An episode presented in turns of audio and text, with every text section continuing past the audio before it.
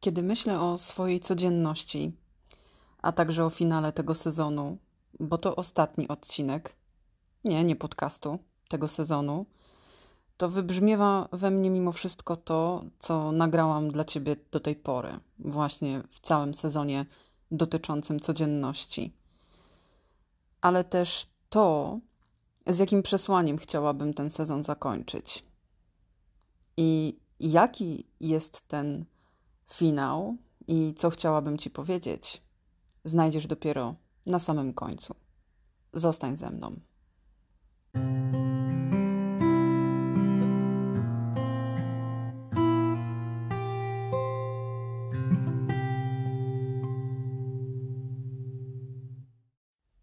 Mnie się w ogóle trudno kończy sezony. Pewnie jeszcze trudniej rozpoczyna choć zapał jest zawsze taki sam i kiedy sięgam po telefon i zaczynam mówić do ciebie i, do ciebie i do ciebie, to czuję zawsze lekki dreszczyk ekscytacji, ale w krok za tym oczywiście pojawia się ten mój odwieczny krytyk wewnętrzny, który mówi mi: Gośka, czy ty naprawdę dajesz sobie prawo do tego, żeby mówić do ludzi i jeszcze być słuchaną i. no ale dobrze, jakoś już to sobie ustaliliśmy. I mimo wszystko pomyślałam, że e, ten ostatni odcinek drugiego sezonu, codzienność, no nie powinien być takim podsumowaniem, co było w jednym, co było w drugim, w trzecim i aż do trzynastego odcinka, tylko chciałabym Ci dać coś ekstra i myślę sobie, że coś takiego znajdziesz w tym odcinku. Natłoki myśli, nadmierne wzruszenia, zachwyty pięknem i potoki słów upragniona cisza, zbyt duża empatia i dostrzeganie niuansów. To wszystko jest darem, a zarazem przekleństwem w wysoko wrażliwym świecie. Idąc ulicą, spędzając czas z bliskimi, rozmawiając z szefem, na każdym kroku masz otwarty szeroki kanał odbioru każdego dźwięku, gestu, słowa, obrazu. Czym jest? Jak sobie z nią radzić? Skąd się tu wzięła? Głęboko wierzę, że świat potrzebuje dzisiaj przede wszystkim wrażliwości. Zapraszam na wysoko wrażliwy podcast. Małgosia Leduchowska.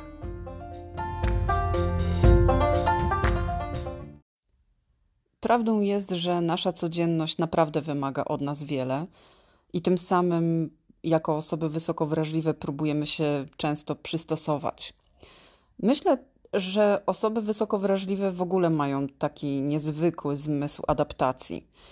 Taka czasami jawi mi się metafora, że jesteśmy trochę jak e, żelowa postać, która jeśli jest zgnieciona, to potrafi dostosować się do kształtu tego, co ją gniecie. Tylko, że nie powinno wcale tak być i myślę, że się spokojnie ze mną zgodzisz, że nie zawsze chodzi o to, żeby się adaptować i dopasowywać kształtem do tego, co nas otacza, ale też, żeby w jakikolwiek sposób z determinacją kształtować wszystko to, co dzieje się dookoła. Oczywiście wpływ i, i możliwości tego, żeby tak silnie wywierać właśnie wpływ na otoczenie, pewnie za dużo nie mamy. Natomiast myślę sobie, że jednak jakąś decyzję wewnętrznie trzeba będzie podjąć, aby ta codzienność nasza na pewno nas nie przytłaczała i nie doprowadzała do jakiegoś spazmu, zwątpienia, obniżenia poczucia własnej wartości i wszystkiego, co związane jest właśnie z permanentną adaptacją. Bo pomimo, że to jest niezwykła umiejętność, na pewno z drugiego bieguna niż buntowniczość, to myślę sobie, że to jednak jest o uległości i tej uległości pewnie jako osobie wysoko wrażliwej nie powinnaś aż tak bardzo karmić w sobie, bo ona tylko i wyłącznie wytrąca ci prawo argumentu w różnych sytuacjach, w których powinnaś ten argument wynieść do przodu.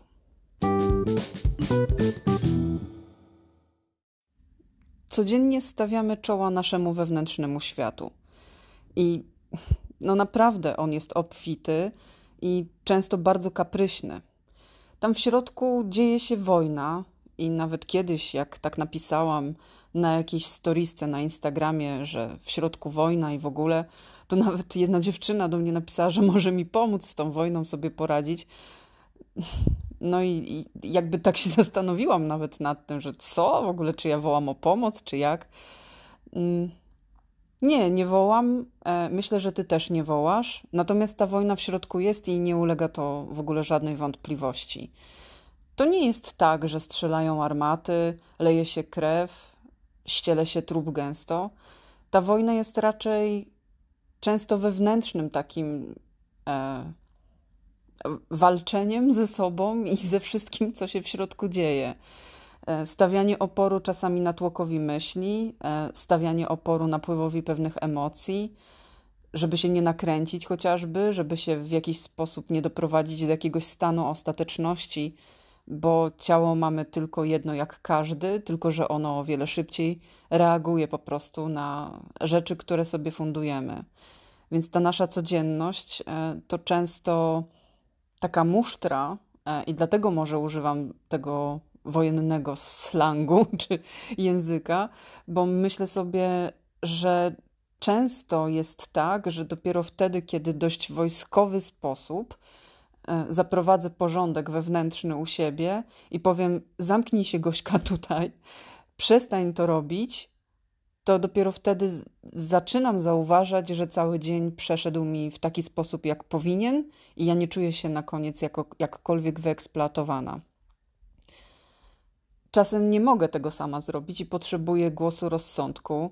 I z tego miejsca pozdrawiam Olę, która mnie słucha, bo dzisiaj pozwoliła mi naprawdę, naprawdę przemyśleć pewne rzeczy i to, jak bardzo się zapędziłam. Więc dobrze jest też zadbać o to, żeby mieć tak kogoś gdzieś obok, kto, kto powie ci: Halo, rozumiem cię, wiem skąd się to bierze, ale dobrze by było, żebyś się tak nie nakręcała. Codziennie też zderzamy się z innymi ludźmi. Oni nas dookoła przecież otaczają. W pracy, w domu, na ulicy, w sklepie, wszędzie. No, chyba że żyjemy totalnie w lesie i słuchamy podcastu w lesie. Zazdroszczę ci, jeśli tak masz. Natomiast w tej styczności z ludźmi cały czas ulegamy ich oddziaływaniu. Możemy się ich bać, możemy się na nich strasznie denerwować. E, możemy bardzo e, im ulegać, może się dziać naprawdę dużo różnych rzeczy. I to też doprowadza nas do jakiegoś stanu eksploatacji, i dzieje się to każdego dnia. I pomimo tej wojny, którą staczamy w środku, to jeszcze staczamy może nie wojnę, ale jakąkolwiek polaryzację, a czasami właśnie ustępowanie, żeby zejść w tło wtedy, kiedy jesteśmy w styczności z innymi ludźmi. Każde spotkanie e, z kimkolwiek, z kim się spotykamy, jest dla nas takim pakietem informacji tego, jaka ta osoba jest, co my o niej myślimy, czy możemy ją wsadzić do worka spoko, czy możemy ją jednak wsadzić do worka zagrożenie, czy to jest osoba, która nam sprzyja, e, czy ta osoba generalnie rzecz biorąc jest dobrym człowiekiem, czy może niekoniecznie. I to wszystko się dzieje cały czas w kategorii ocena, etykieta, i to wszystko potem w tej naszej głowie niesamowicie buzuje. I każde to spotkanie przecież jeszcze ma jakiś w ogóle e, akcent emocjonalny i atmosferę. I ta atmosfera też na nas jakoś oddziałuje, bo być może jesteśmy po pięciu spotkaniach, w których naprawdę da się wyczuć jakieś potworne napięcie, i potem to napięcie, chociaż to nie jest nasze napięcie, tylko jakichś innych ludzi, w nas siedzi i daje nam nieźle popalić. No i ta nasza codzienność to chociażby stawianie oporu temu, jak ci ludzie na nas oddziałują.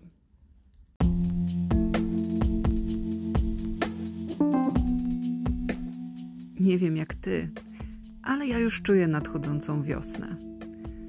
Trochę da się to wyczuć w powiewach cieplejszego wiatru i w dłuższym dniu. I na tą wiosnę właśnie przygotowałam coś naprawdę specjalnego. Być może zechciałabyś dołączyć do elitarnego, wyjątkowego grona wysoko wrażliwych kobiet, które o siebie zadbają bardziej. Jeśli tak, to w moim bio na Instagramie znajduje się link do wyjątkowego, jedynego w Polsce kursu Sztuka obsługi wrażliwości.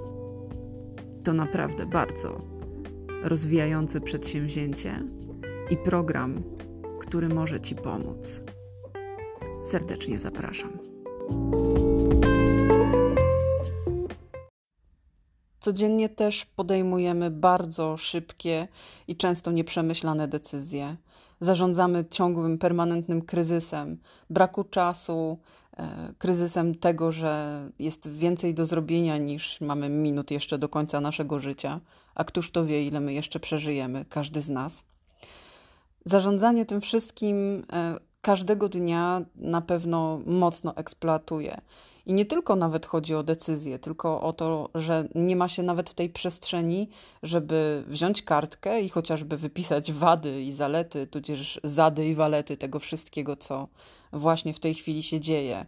Takiego momentu na to, żeby doprowadzić do autorefleksji tego wszystkiego, co się wydarza, E, w jakim kierunku się zmierza, jest właściwie tyle, co kot napłakał i absolutnie nie doprowadza to do niczego dobrego każdego dnia.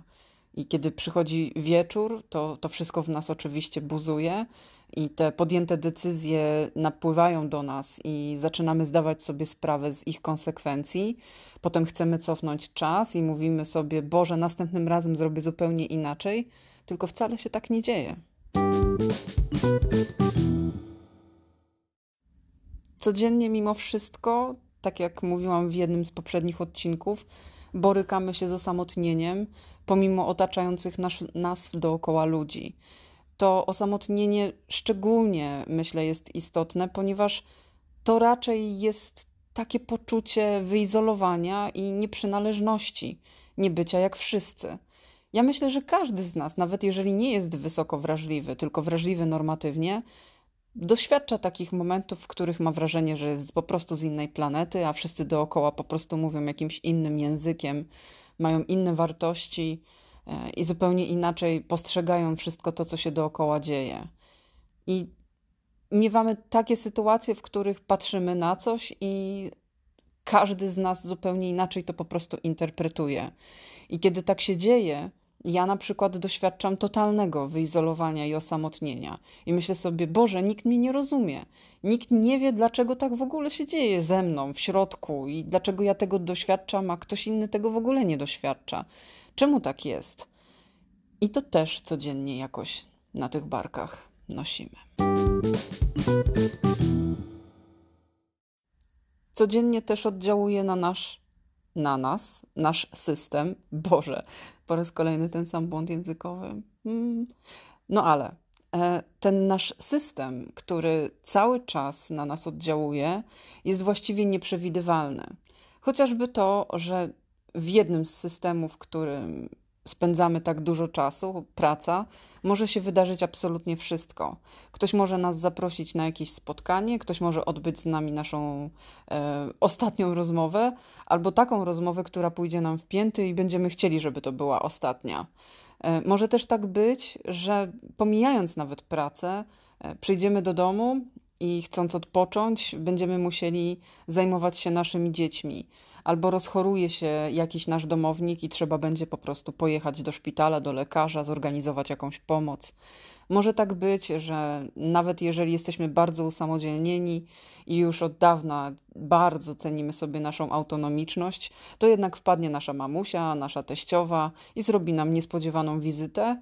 I, i ta codzienność, właśnie w tej nieprzewidywalności systemu, jest chyba dość okrutna, myślę, bo ta otwartość oczywiście na nowe jest na pewno pięknym darem i umiejętnością, i nie każdy z nas ją posiada, a szczególnie wysoko wrażliwe osoby, które naprawdę lubią przewidywalność, powtarzalność, jednak jakąś konkretną rutynę.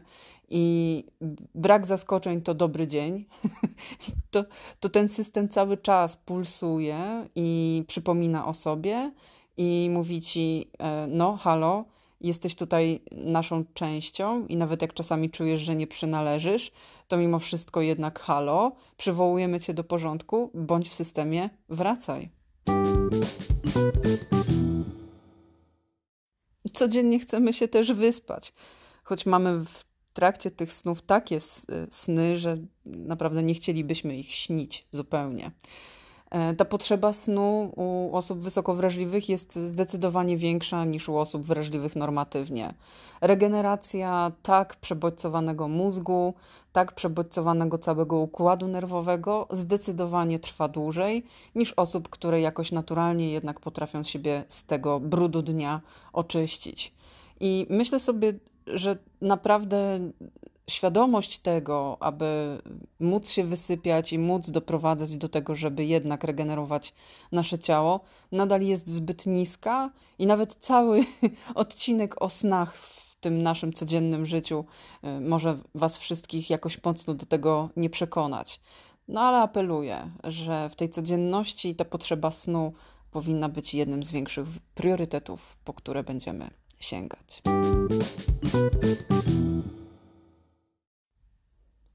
W tej codzienności też pragniemy ciszy i bardzo trudno jest nam ją znaleźć. E, bo nie ma jej tak naprawdę w zgiełku życia, w zatłoczonych miastach, w przepełnionej głowie myślami. I ta cisza jest naprawdę e, wielkim, wielkim, wielkim pragnieniem, ale niestety bardzo często nie nastaje.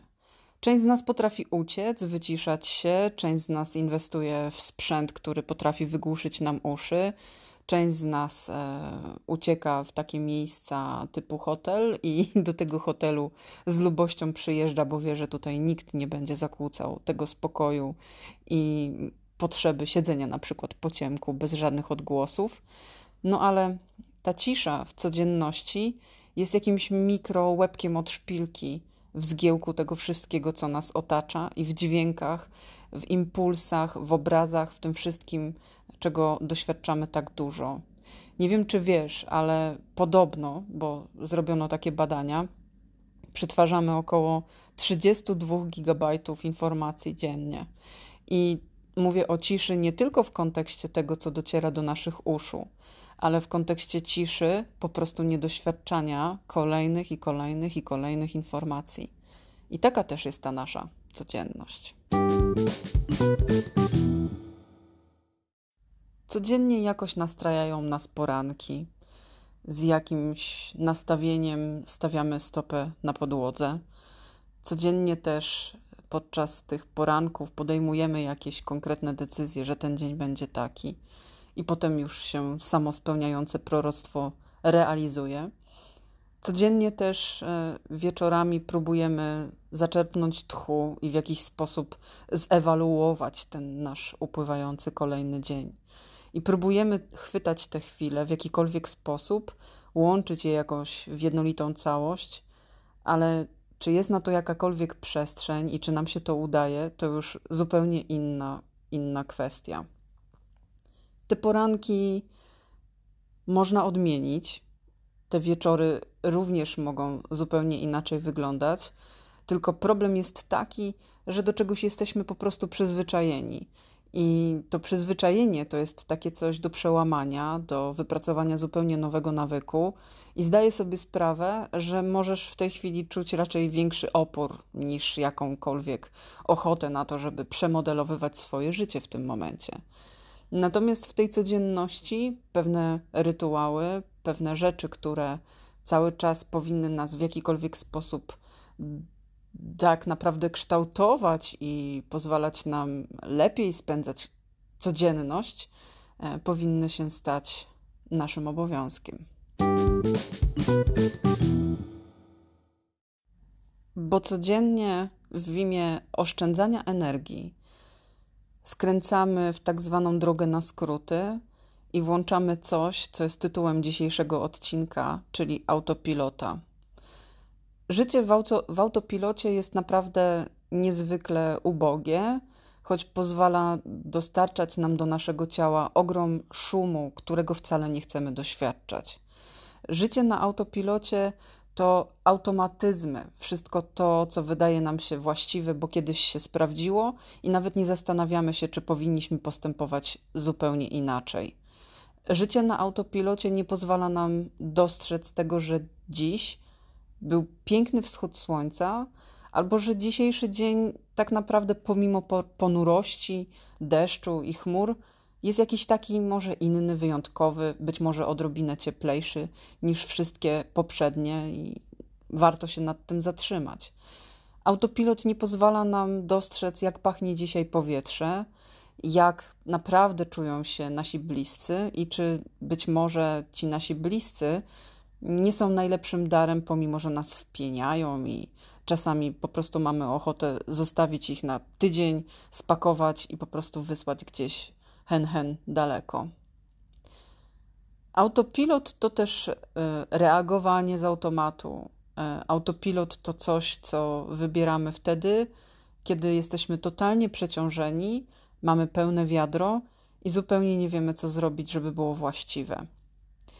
Autopilot to niezastanawianie się nad tym, jak pięknym darem jest nasze życie. Autopilot to niedoświadczanie radości z tego, że żyjemy, że czasem nawet nas coś boli, ale to oznacza, że po prostu żyjemy. Podobno po czterdziestce powinnam już sobie tak mówić, więc mam jeszcze kilka miesięcy i na razie będę to obśmiewać. Autopilot to często nierozumienie, że mamy więcej niż potrzebujemy. Autopilot to niedocenianie daru, jakim jest wysoka wrażliwość. Tylko psioczenie i mówienie dookoła, że to straszne, że jestem zmęczona, przeciążona, że przebodźcowana, że ciągle overthinking, że za dużo empatii, za dużo emocji i tego wszystkiego. W autopilocie tak naprawdę się zatracamy, dni przepływają nam przez palce. Nawet nie wiemy, kiedy mija kolejny miesiąc, kolejny rok, i mamy wrażenie, że nic się nie zmienia i wcale nie cieszy nas to życie. Przeciwieństwem autopilota jest życie w uważności, w zatrzymaniu się nad tym, że mamy czystą pościel, ciepłe łóżko, ciepłą wodę w kranie, pełną lodówkę wspaniałego jedzenia, które lubimy sobie podjadać i ludzi dookoła, przynajmniej jakąś garstkę tych, którym na nas naprawdę zależy. I jeśli nie damy w końcu wpysk autopilotowi, jeśli nie zaczniemy z nim się najbardziej mocować w naszym codziennym życiu jako osoby wysoko wrażliwe i nie tylko, to to życie najprawdopodobniej nigdy nas cieszyć nie będzie. Małgosia Leduchowska, wysoko wrażliwy podcast.